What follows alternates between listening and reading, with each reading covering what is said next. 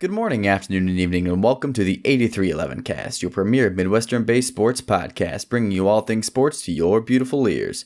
Join your hosts, Kyle Mersch, Mike Ludwig, and Wyatt Tudor, as we talk to you about college football, the NFL, the MLB, and, of course, our signature segments, Mike's Stupid Rules, and Write That Down Predictions, here on episode 148.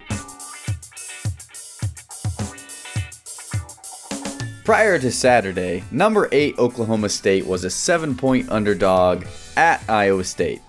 This is the 6th time that a top 10 team has been listed as an underdog in college football, according to Evan Abrams, via Brett McMurphy on Twitter. So fact check that if you would like. I could not find any other examples besides, what was it, USC and Utah or something a couple of years back. There was another case of an unranked team being poised to win against a top 10 team. So pretty cool fun fact. Obviously, the Cyclones did win. If you did not watch that game, you should have, because it was a great game. Yeah, it really was a great game. First win for Iowa State at home against West Virginia since 2011. Try Oklahoma State, maybe, not West Virginia. State. Wow, I'm already looking ahead to next week, guys. I've put this game behind me. First win against Oklahoma State at home since 2011. Matt Campbell is now the first coach in Iowa State history to beat every conference opponent at home and on the road, at least until, 3 years from now, when he'll have 4 new conference opponents. He'll have to do that, too. But at least at the moment, he's beaten every conference opponent at home, on the road. Overall, you got the big win against a really, really solid team. You were favored, but still that's a win. Big picture, it puts you back in the Big 12 title game contention for sure. And I would argue it might even put you in the driver's seat for it, because you hold the tie. If you end up in a three-way tie between Oklahoma State and Baylor now, with Oklahoma at the top, you have that tiebreaker in the three-way tiebreaker. So that was big. Big picture, that was very big. It puts Iowa State a little bit in the driver's seat there between Oklahoma State and Baylor in a three-way tie scenario. Baylor, of course, still has the head-to-head tiebreaker over Iowa State with that win. That being said, I'm going to nitpick a little bit, because I think the Cyclones could have done better, and if they play better, this game is not that close. First nitpick, Breece Hall had a really bad first half, despite not... Oh, he didn't run very well, but that's not what I'm talking about. What I really want to nitpick on there is he missed 2 big blitz pickups in the first half of that game, both resulting in Brock Purdy sacks. Now, you don't know what happens if he does pick up those blitzes, but you just expect your running back, right? I guess one was a missed blitz pickup, and the other he was supposed to chip the end and just sort of whiffed, and the end ended up beating his guy and sacking Brock Purdy. You just need your running back to make those plays. I know he's a good runner, but you expect your running back to make those plays. And if you want to be playing on Sunday, you got to be making those plays. One comment I have out of that, yes, that blitz pickup that he missed was atrocious. Now, it was a delayed blitz by Oklahoma State, and Breece Hall was caught in the middle. He waited too long for the delayed blitz, or he didn't wait long enough for the delayed blitz to pick up the blocker, and he didn't leak out fast enough for Brock Purdy to get him the ball when the blitz came from the hold that he vacated. So it was just honestly a lackadaisical play from Breece Hall, which we're usually not accustomed to, but it was just one of those plays where you expect your All-American running back to be better, and there were just times in this game where he wasn't. Honestly. Yeah, that's true. I mean, in the end, he did enough. He got his rushing touchdown there in the fourth quarter to extend the streak to, what is it now, 19 games? Yeah, 19 games, which is the 4th longest streak in college football all time. So very, very impressive nonetheless. Worried that he wasn't going to get it there in that fourth quarter as the game was winding down. I turned to Wyatt sitting next to me, and I'm like, right before that play, and I'm like, Breece Hall still needs a touchdown to extend his streak. And then, boom, he's into the end zone, and Wyatt's like, well, there it is. Boom. So, you know, he did pick it up. Other nitpicks, that drop by Sean Shaw on second down on that last drive of the first half for Iowa State, just terrible. He had 15 yards if he just catches that ball. And in the end, it cost the Cyclones at least 7 points because they ended up having to punt, and Oklahoma State got the ball back. And it could have, you know, cost us more because we could have potentially scored on that drive still if they if he manages to pick up that first down. So somebody else in the receiving corps is going to have to step up. Xavier Hutchinson had a great game with 12 catches. More on him in a little bit. But somebody else is going to need to step up in that receiving corps. It's got to be more than Hutchinson and Kolar. I'm looking at... We thought it was going to be Milton, right? We thought Milton was going to step up. He was hurt most of the year last year. We thought he was going to be healthy this year. We outlined it at the beginning of the season.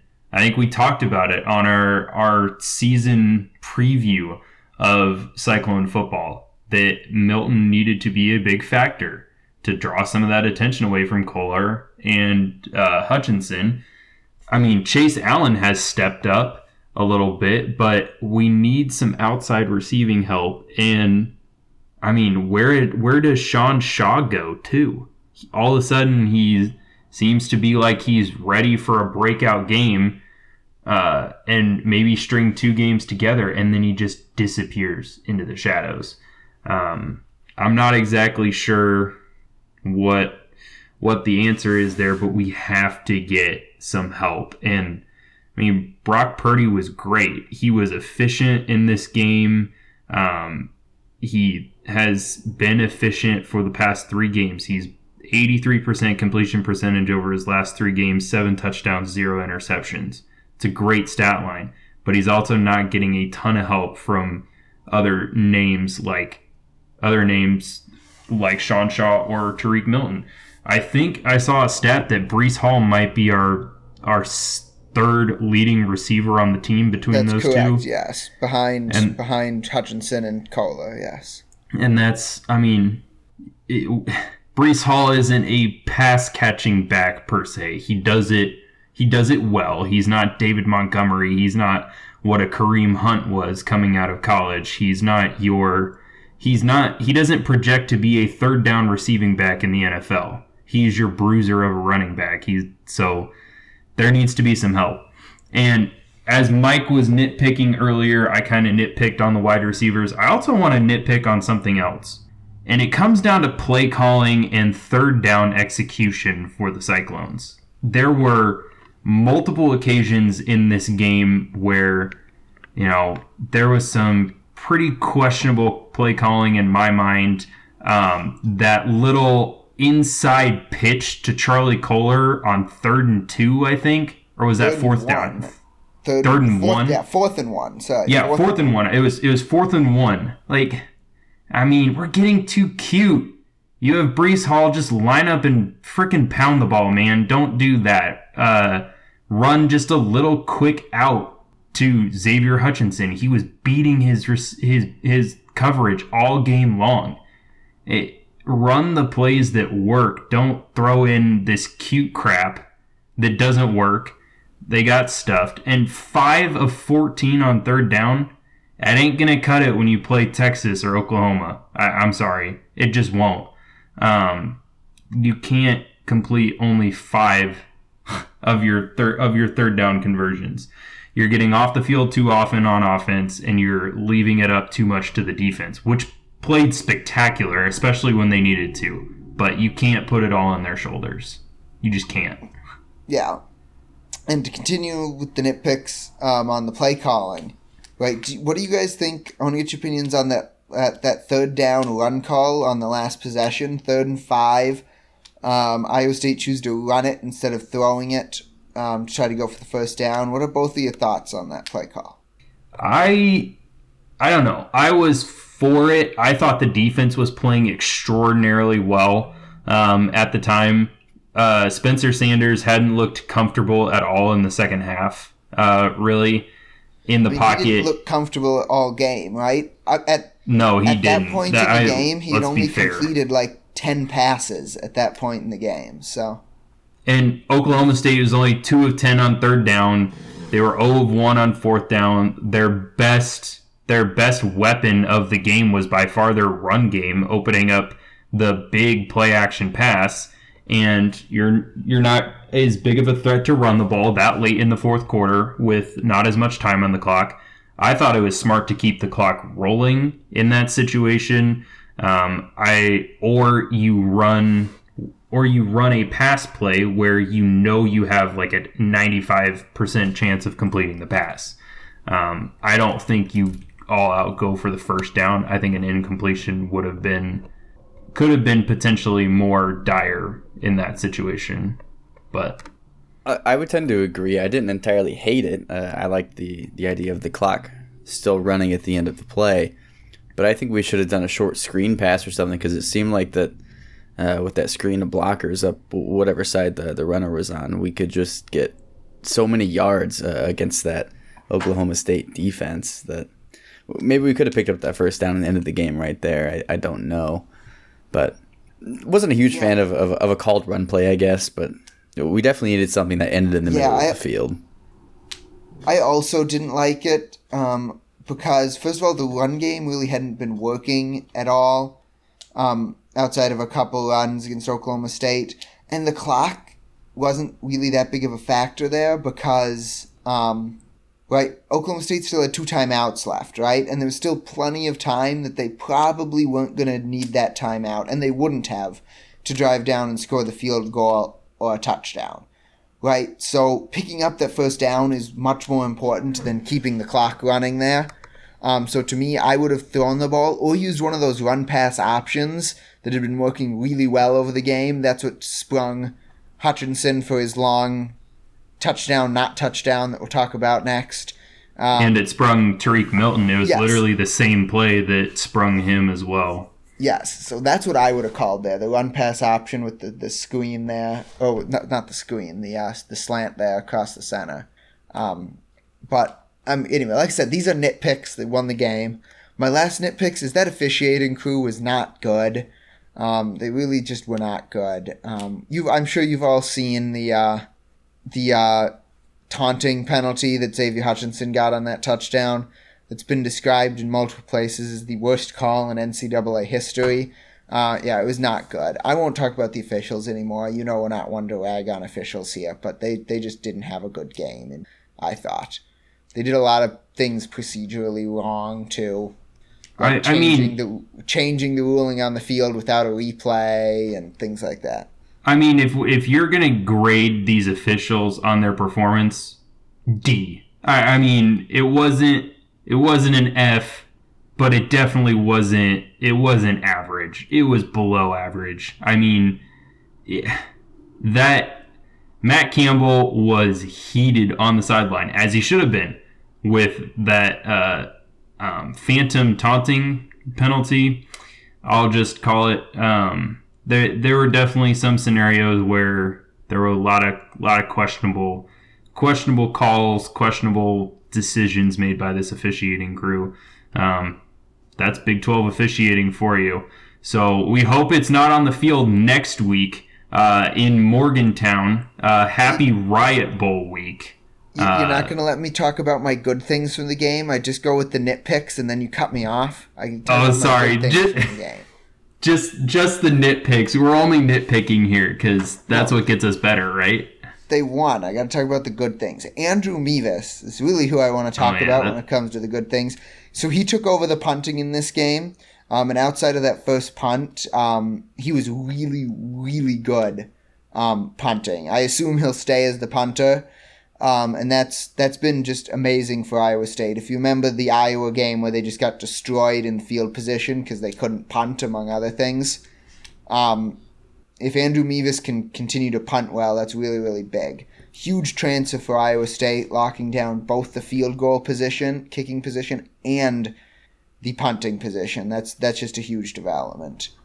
And not really locking it down early in the season. He took it over in the middle of the season just because of how good he's been. And, I mean, we needed a change at punter, so I mean, who else was going to punt? Brock Purdy? Just go for it on every fourth down. Yeah.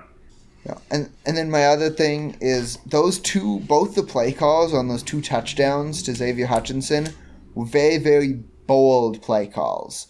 First of all, to pass at all on that first one, when you're less than a yard to go on fourth down is a really gutsy call, and it paid off. And the second one to throw a fade on third down in a situation where you really, really need that touchdown after it got taken off the board by the taunting penalty. Again, just a really gutsy play call.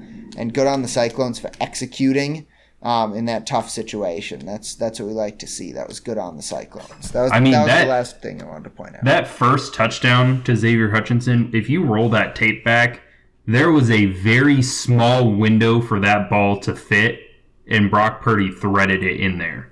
It was a fantastic pitch and catch on both ends, but like Mike said, gutsy call. Those are one of those calls that now we look back on it and we're like, good on the Cyclones for executing it, but then if we don't get it, we look back on it and we're like, why are we running that there? Why not just pound the ball?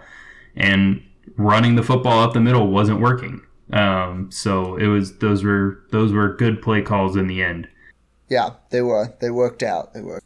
As Kyle mentioned, Riot Bowl next week against West Virginia. 1 p.m. kickoff on ESPN+. Yes, ESPN Plus again. Figure out a way to watch it. It won't be on regular TV. And you might want to do all the commentating yourself because all ESPN Plus announcers are absolute trash. We dealt with that before. Their hockey announcers are, gosh, they're terrible too. Anyway, sorry, I digress. Iowa State is 7-point favorites again with a 70% chance to win according to FPI. To me, the biggest question going into this game is, will Mike Rose be healthy? He had to come off the field multiple times with injuries, including before that big fourth down stop that Iowa State had to virtually lock up the game. Will Mike Rose be healthy? If so, I think Iowa State has a really, really good shot of winning this game. If not, I still don't think this game is a loss by any means, but the defense takes a big hit without him in there. To me, that's my biggest question for the game. Kyle, what are your thoughts about that? My biggest question of the game is, can Iowa State shut down the run? I thought Iowa State wasn't able to shut down the run enough against Oklahoma State to force Spencer Sanders really to, stretch his arm and force him to make all the tough throws. He wasn't great completion percentage-wise in that game. My big question here is if West Virginia can't run the football, they have also had some troubles throwing the ball downfield. So this could be another scenario where maybe if Iowa State is able to stop the run pretty well, put the ball in West Virginia's hands, it could be one of those games where you're looking at the final score and you're like, well, that was a win against a team that you should beat. So can Iowa State stop the run? And that it definitely hurts if Mike Rose isn't able to go in this game. If Mike Rose isn't able to go to this game, I'm not looking at his replacement. I'm looking at Greg Eisworth and Isheem Young to kind of step up and be kind of those run stoppers in this defense. To help fill the gap that Mike Rose leaves. So can that secondary step up a little bit for Iowa State? Let's get some turnovers, eh? Let's not have to just force teams off the field on third down. Create some turnovers, give the offense a short field, get in and out of Morgantown unscathed. So how many turnovers? I can't remember specifically a time Iowa State has a turnover this year. Can anybody else? Do we have Isheem Young made a really bad interception that he probably should have dropped against Northern Iowa. Datrone Young has an interception against Northern Iowa. They had two interceptions in that game. We had one against K-State too, yeah. Eisworth had one against K-State. We've had multiple forced fumbles, but not many fumble recoveries on the season. Right. Will McDonald has been there. But, yeah, it's not been a great year for converting turnovers, I should say, for the Cyclones. So it would be nice to get on the upside of that, start adding to that turnover margin. So yeah. And the last bit on Cyclone football is the Cyclones will officially not be fined for that field storm at the end of the game. The Big 12 has announced, so no fine coming for this field storm.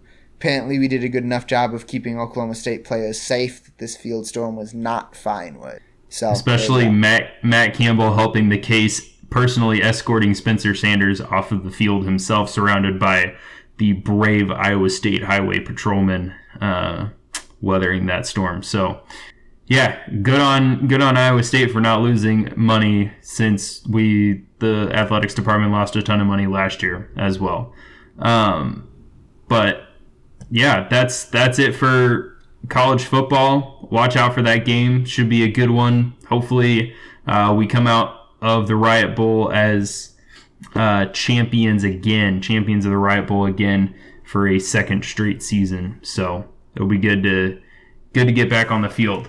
A product that I'm not super excited about watching on the field right now is the Kansas City Chiefs, and I think it's officially time to press the panic button in Kansas City. I mean, week 7, and the Chiefs are 3-4. They do not have an easy schedule upcoming either. They have played the hardest schedule in the NFL so far, and for a team that just does not seem to have any... they just don't... They're not focused. It doesn't seem like they're focused. Patrick Mahomes already has more interceptions than he had all of last season. He's approaching more interceptions than he had for the past 2 seasons combined. He's just trying to do too much with the football. The offense isn't rolling. Teams are figuring him out. That too high safety look has been working against him, and they just... when they turn the football over, their defense isn't good enough to overcome it, and their offense can't score enough points then. So it just gets into a cycle of, it's just, it's not working. The product on the field, they need to hit the reset button. They unfortunately don't have a bye week until week 12. So it could be a very, very sad limping into the bye week. Thankfully, they get the Giants next week, so a good time to try and hit the reset button, but then the Packers, Raiders, and Cowboys to finish out the first half of the season for them. Not looking great. So that's it. Time to hit the panic button in Kansas City as the Titans trounced them. It wasn't even close the whole game either. And if you think this year is bad, realize that Pat Mahomes' cap hit goes up by $30 million between this year and next year. If you think the rest of the Chiefs are bad this year, it's only going to get worse next year when $30 million more of their cap is allotted to Pat Mahomes than it is now. This is what happens when quarterbacks leave their rookie deal. You realize you can't pay everybody anymore because you're paying your quarterback too much. The thing that the Chiefs are starting to do, though, is they're hitting on some of their draft picks. Rookie center Creed Humphrey and right guard Trey Smith have been absolute hits for this team. They've been fantastic. And middle linebacker Nick Bolton had a coming-out party against the Titans, 14 tackles. 4 tackles for loss. He currently leads the NFL in tackles for loss. So some of their draft picks are hitting, and they're going to need a whole lot more of them on rookie deals to keep up with some of these cap hits, especially with Frank Clark, who can't seem to stay on the field as well. Also being one of the highest cap hits in the NFL outside of quarterbacks. So really tough time in Kansas City, but in Green Bay, where Aaron Rodgers' cap hit is significantly lower in the coming years for the Packers, that Green Bay just keeps on rolling. They made easy work of the Washington football team, and not much to say there besides it looks like all is well in Green Bay. The NFC North is easily going to be theirs this season. The Panthers traded a ton of draft capital for a quarterback that they end up benching. Sam Darnold has been atrocious. They were 3-0 after after week three, obviously, and since then, 0-4.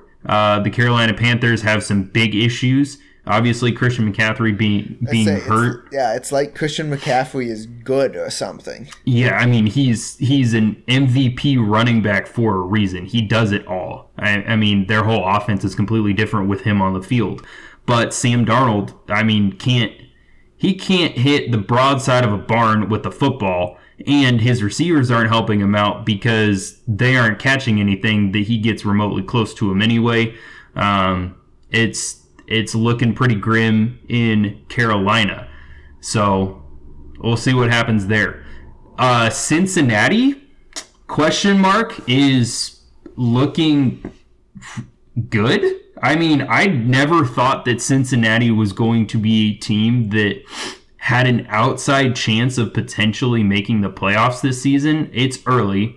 I mean, Kyle, you're talking about playoffs in week 7. Well, the Chiefs might be out of the playoffs in week 7. Cincinnati might be in. They absolutely took it to the Baltimore Ravens in Baltimore, a team that the Chiefs had struggles with, a team that the Raiders beat in Baltimore as well, and Cincinnati rolled all over them. Joe Burrow and Ja'Marr Chase look like the next great quarterback receiving duo in the NFL. Ja'Marr Chase with nearly 200 yards receiving for the Cincinnati Bengals in that game, 41-17 as a final score. The Los Angeles Rams show exactly why Matt Stafford was a 200% upgrade over Jared Goff. Am I exaggerating? Maybe. But was it a significant upgrade? 100%. Jared Goff had this team up, had the Lions up early against the Rams, but Matt Stafford kept it cool, and they came back to beat the Lions. And when Jared Goff needed to most, he had an opportunity to take the Lions on a drive to go up by a touchdown and take the lead. 2 interceptions late in the game for Jared Goff. It just isn't cutting it. Yeah, the Lions don't have a great roster, but it doesn't help when your quarterback's handing the ball to the other team. So Matt Stafford, huge upgrade for the Los Angeles Rams, put them in a potential driver's seat for the to be a NFC representative in the Super Bowl this year. The Cards, maybe they're just a little bit better. J.J. Watt was famous for being on a hot mic on the sideline saying they're giving him excuses for why they're winning, and he said maybe we're just a little bleeping better. And it was a great representation for how the Cardinal season is going. 7-0. They're playing teams. Have they maybe gotten a few breaks? Maybe, but that's just how the NFL goes. You take advantage of those breaks. You're 7-0, just win at the end of the day. Just win. Kyler Murray is playing at a high level for this team, and it's working out in the desert. From one of the youngest quarterbacks in the NFL to by far the eldest quarterback in the NFL, Tom Brady becomes the first NFL player with 600 career touchdown passes. 600. Counted up. A Buccaneers fan was a lucky recipient of the ball thanks to Mike Evans' aloofness after scoring that touchdown. He is set up for the next 3 years for season tickets, as well as a bunch of money to spend at their pro shop, signed game balls, and yeah, the whole works to get that ball back. That's what it was worth to Tom Brady. So there you go. Just the next time Tom Brady has a career touchdown pass milestone, make sure you're in the stadium. Make sure you're in the front row. Get that ball from Mike Evans because you'll forget, and you'll get a lot of cool swag from it. So, and I'm also now reading that Tom Brady is giving that fan 1 Bitcoin. As well, to top it all off. So, what is that rate right now? Like 68 grand? Yeah, give or take a few grand. Wow. It's $62,000. Yay! That's quite a payday. Paid to be that fan at that game that day. So that's true. Yeah. There's your NFL Week 7 recap. Week 8 next week. Looking ahead. on Thursday night, you get the Packers and the Cardinals. That should be a really fun game. Good Thursday night football. Terrible commentary on that game, so you'll have to suffer through that one. The other games to highlight the day, Vikings and Cowboys on Sunday night football. And, yeah, that's it. Chargers and Patriots out in L.A. is the other one that looks really good. So, yeah, it should be another, or well, could be another boring week of NFL football. Not a lot of great matchups unless you're watching your team. Monday Night Football ain't worth watching next week either. So there you have it. There's Week 8 upcoming. Mike, it is that time of the year. It is the Fall Classic. Yes, it is. The World Series now coming up here. And it will be the Astros versus the Braves. The Braves ended up beating the Dodgers in 6 games behind the hot bat of Eddie Rosario, who just played phenomenally. Eddie Rosario is one of those players where to him the baseball either looks like a beach ball or a golf ball. Nothing in between. He's either really good or really bad, and right now he is really good. It would be a very Eddie Rosario thing to win the NLCS MVP like he did, and then just go like 1-for-20 in the World Series with like 14 strikeouts. Yeah, as a Twins fan, I can say that there'd be a very Eddie Rosario thing to do. I'm not saying he will. I'm just saying don't be surprised if he all of a sudden can't hit again. That's it. He's one of those very streaky players, but when he's on, he is on, and he is a very good player when he is hot. The Astros slugged their way past the Red Sox after the Red Sox slugged their way to a 2-1 lead, as we talked about last week. The Astros battled back and bludgeoned them to death in the last 3 games of that series to advance to the World Series. The Astros have home field advantage in this series, so Game 1 will be in Houston. That game is on Tuesday, the 26th, 7:09 first pitch. Charlie Morton versus Franmir Valdez is the pitching matchup. So games 1 and 2 in Houston, games 3, 4, and 5 if necessary in Atlanta, and 6 and 7 will go back to Houston if that. Yeah, I'm excited for it. Go Braves! Beat the cheaters for sure. I mean, Atlanta, we were talking about them possibly not even making the postseason a couple months ago, and they turned it on after the trade deadline. You know, they weren't really in it, but their general manager and ownership group said, we're going for it. They revamped that outfield. Adam Duvall, Eddie Rosario, Jock Peterson, all additions that they bring in, who are batting phenomenally for them and just really helping them overall. They get Jorge Soler from the Royals as well. They did some work at the trade deadline, and it put them in position. It just goes to show that sometimes you gamble and it really pays off as an ownership group and as a GM in baseball. Yeah. Yeah, sometimes it pays to go for it, and sometimes, like in San Diego, it doesn't. There's still some randomness in baseball. You can win the off season and still finish below 500. So it's all about getting hot at the right time and playing the games. And Atlanta and Eddie Rosario are hot. We'll keep you informed on next week's episode about how the first set of the World Series has played out, / maybe how all of the World Series has played out. If it's a quick series, the World Series might even be over by the next time we talk. So We'll keep an eye on that for y'all, of course, and fill you in next week. But for now, I want to talk about a confusing play, or at least it was confusing to me, that happened late in the Iowa State-Baylor game. So the play I'm referring to is after Tarique Milton had that big play to put Iowa State down about the 5-yard line, Iowa State did a late substitution with Xavier Hutchinson coming in to replace Milton. And there the official stayed on the ball for Oklahoma State to make a substitution, as they're supposed to do. But there was no Texas Tech player that was jogging off the field. And one Texas Tech player jogging on the field was actually the 12th man, or 12th player coming on the field.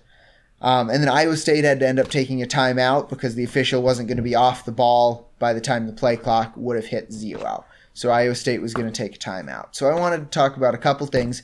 First of all, when would too many men on the field on the defense be called? And secondly, why was the official not off the ball there? And did Iowa State have to take a timeout? So first, about the 12 men, this one's pretty easy.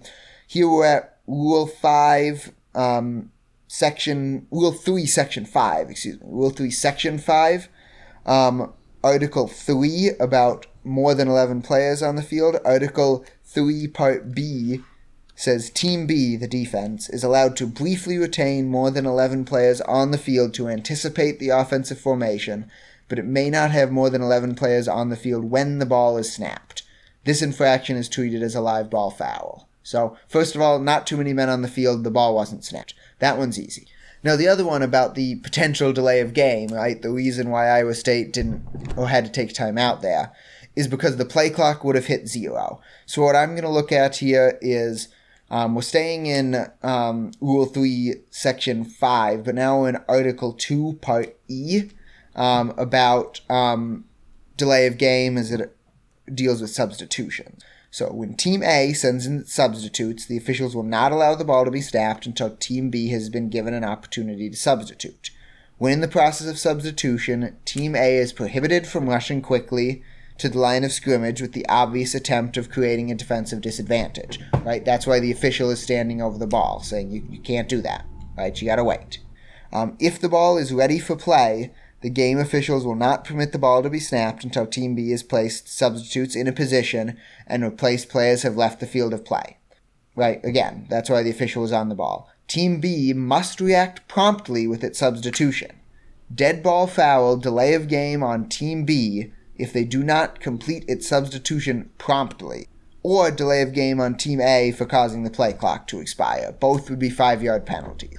Right, so basically it's officials' discretion there whether they would want that, whether they would say that Texas Tech was substituting promptly. I would argue that they weren't, because they weren't trying to make a legal substitution because no one was coming off the field, right? If I'm Iowa State, I still take that time out because I don't want to risk that the officials at that point are going to call a delay of game on the defense for a non-prompt substitution. Like, that never happens.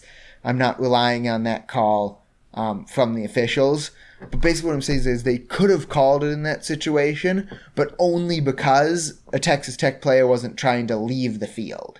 If a Texas Tech player was trying to leave the field, then there would be no case Iowa State had here but to call a timeout. That's sort of my take based on reading that rules. Wyatt, do you have any different interpretation there? No, I think you're right. But if Iowa State would have realized that was the 12th man coming on the field, which I don't think that we did, I think letting the play clock expire, initially taking the call of offensive delay of game, and then having a coach-referee conference about that, and then chatting about, hey, you know, is that actually legal for the defense to slowly substitute a 12th man onto the field, in which case I feel like that would be overturned and turned into a defensive delay of game. But like you said, that's risky. And I kind of wish we would have realized that and maybe done that, because I didn't even realize it was the 12th man coming on the field until today, you know, 2 days after. Yeah, I didn't either. I was rewatching the game this afternoon, and right at that play I stopped it and I was like, wait, nobody's coming off the field. So I hit pause and I counted and I was like, that's the 12th man coming on the field. Yeah, no, I think you're totally right. But if we would have realized in the moment that was the 12th man, I think taking the penalty and then talking to the referee about that would have been a fantastic course of action. But like you said, risky, and taking the time out there was much more favorable for Iowa State than trying to argue with the officials on that call. It was. So there's the rule. So Iowa State, it was the safe thing to do. You could have made an argument after the delay of game flag was thrown that should have been thrown on the defense for not promptly making a legal substitution in response to Iowa State. So, right, because that defensive lineman was not hustling onto the field by any means either. And nobody was making any intent to leave. So, anyway, that's that rule. Now you know that's why the official stands over the ball in college, that substitution rule. So, that is that. Moving right along to our accountability session, where we talk about the times we screwed up, since, you know, we're not perfect either, just like the officials. Sometimes we screwed up. And there was a lot of screwing up this week, just like normal. First prediction to come off the board in our accountability session is that the Dodgers win the World Series and Trevor Bauer is the MVP. I probably could have taken this prediction off the board a long time ago, since Trevor Bauer has been suspended, but I just waited till it was officially impossible, and now it is with the Dodgers losing to the Braves. So for that, Kyle gets a nah. Nah. Josh, I missed this one last week. Josh predicted that the Brewers would go to the World Series. As we talked about, they also lost to the Braves. So for that, Josh gets a nah. Nah. But he redeemed himself when last week said that the Packers would at least double the Washington football team's score. But that game was like 24-10 or 27-10. Either way, 20-something is more than double of 10. So for that, Josh gets a ding-ding-ding-ding. Ding-ding-ding. And Wyatt predicted that the Cyclones would win by at least 7 points there and beat the spread. It was only a 24-21 victory, 3 points. 3 is less than 7. So for that, Wyatt gets a nah. And as we do this season, I will start by putting a prediction up on the board. I'm going to say that Mevis, now that he is the full-time kicker and punter, that he will earn at least one more Special Teams Player of the Week award. Easy. For the Big 12. For the Big 12, yes. Easy. Single. Yeah, probably. Yeah, single. Single? All right, that's fine. You got anything from Josh this week? Is he still alive? Yep, he's still alive. I saw him this weekend. It was great to see him. He does not have a prediction yet, but that's because I messaged him really late. He hasn't even read my message yet, so I'm not going to call this a strikeout just yet. If he doesn't get back to me tonight, I'll call it a strikeout, but I'm going to give him some time to get back to me, and we'll update you on his prediction next week. Sounds good. I'm going to go ahead with my prediction then and say that Iowa State is ranked exactly 17th in the first round of college football playoff rankings. That come out next week? Yes, they do come out next week. I'm pretty sure. I looked this up at one point. I'm going to look this up one more time quick. But next week, sure. It doesn't really matter. The first time that the college football playoff rankings come out, Iowa State will be 17th. How about that? Well, if it comes out next week, what you can expect is that it will be a 4-hour premiere just to unveil really who are the top 4 teams. So, yep. It would be Tuesday, November 2nd, 7 p.m. Eastern time, so 6 Central, is when those rankings will come out. So, yeah, after next week's games. Exactly 17? So, yeah, exactly 17. Exactly. I mean, there is room for Iowa State to move up, depending on what happens. But, exactly 17 is, it's tough. Triple? Yeah, triple. It's got to be a triple. I'm going with triple. Why? Is that okay, triple? Yeah, I dig it. All right, you get a triple. Very good. What do you got, Kyle? I am going to say that Iowa State only allows one or fewer offensive touchdowns versus West Virginia this week. So just for a little bit of statistical reference, West Virginia is scoring on average 28.4 points per game, which is top 70 in the nation. Just for pedantic clarification, a 2-point try is not a touchdown in this scenario. Correct. So, like, right? But how would they get a 2-point try without? Well, I guess if they got a defensive touchdown. Well, yeah, what I'm saying, yeah. So it has to be the actual 6 points scored by an offensive player, like while West Virginia is on offense. Yeah, I got you. Double? I'm thinking this is probably a double. Right? That feels right in my gut. Like, yeah. My belly says double. Is good, right? So yeah. I'm saying double. I dig it. I also really want to see it, so. Yeah, you're right. I mean, a shutout would be awesome, too, but.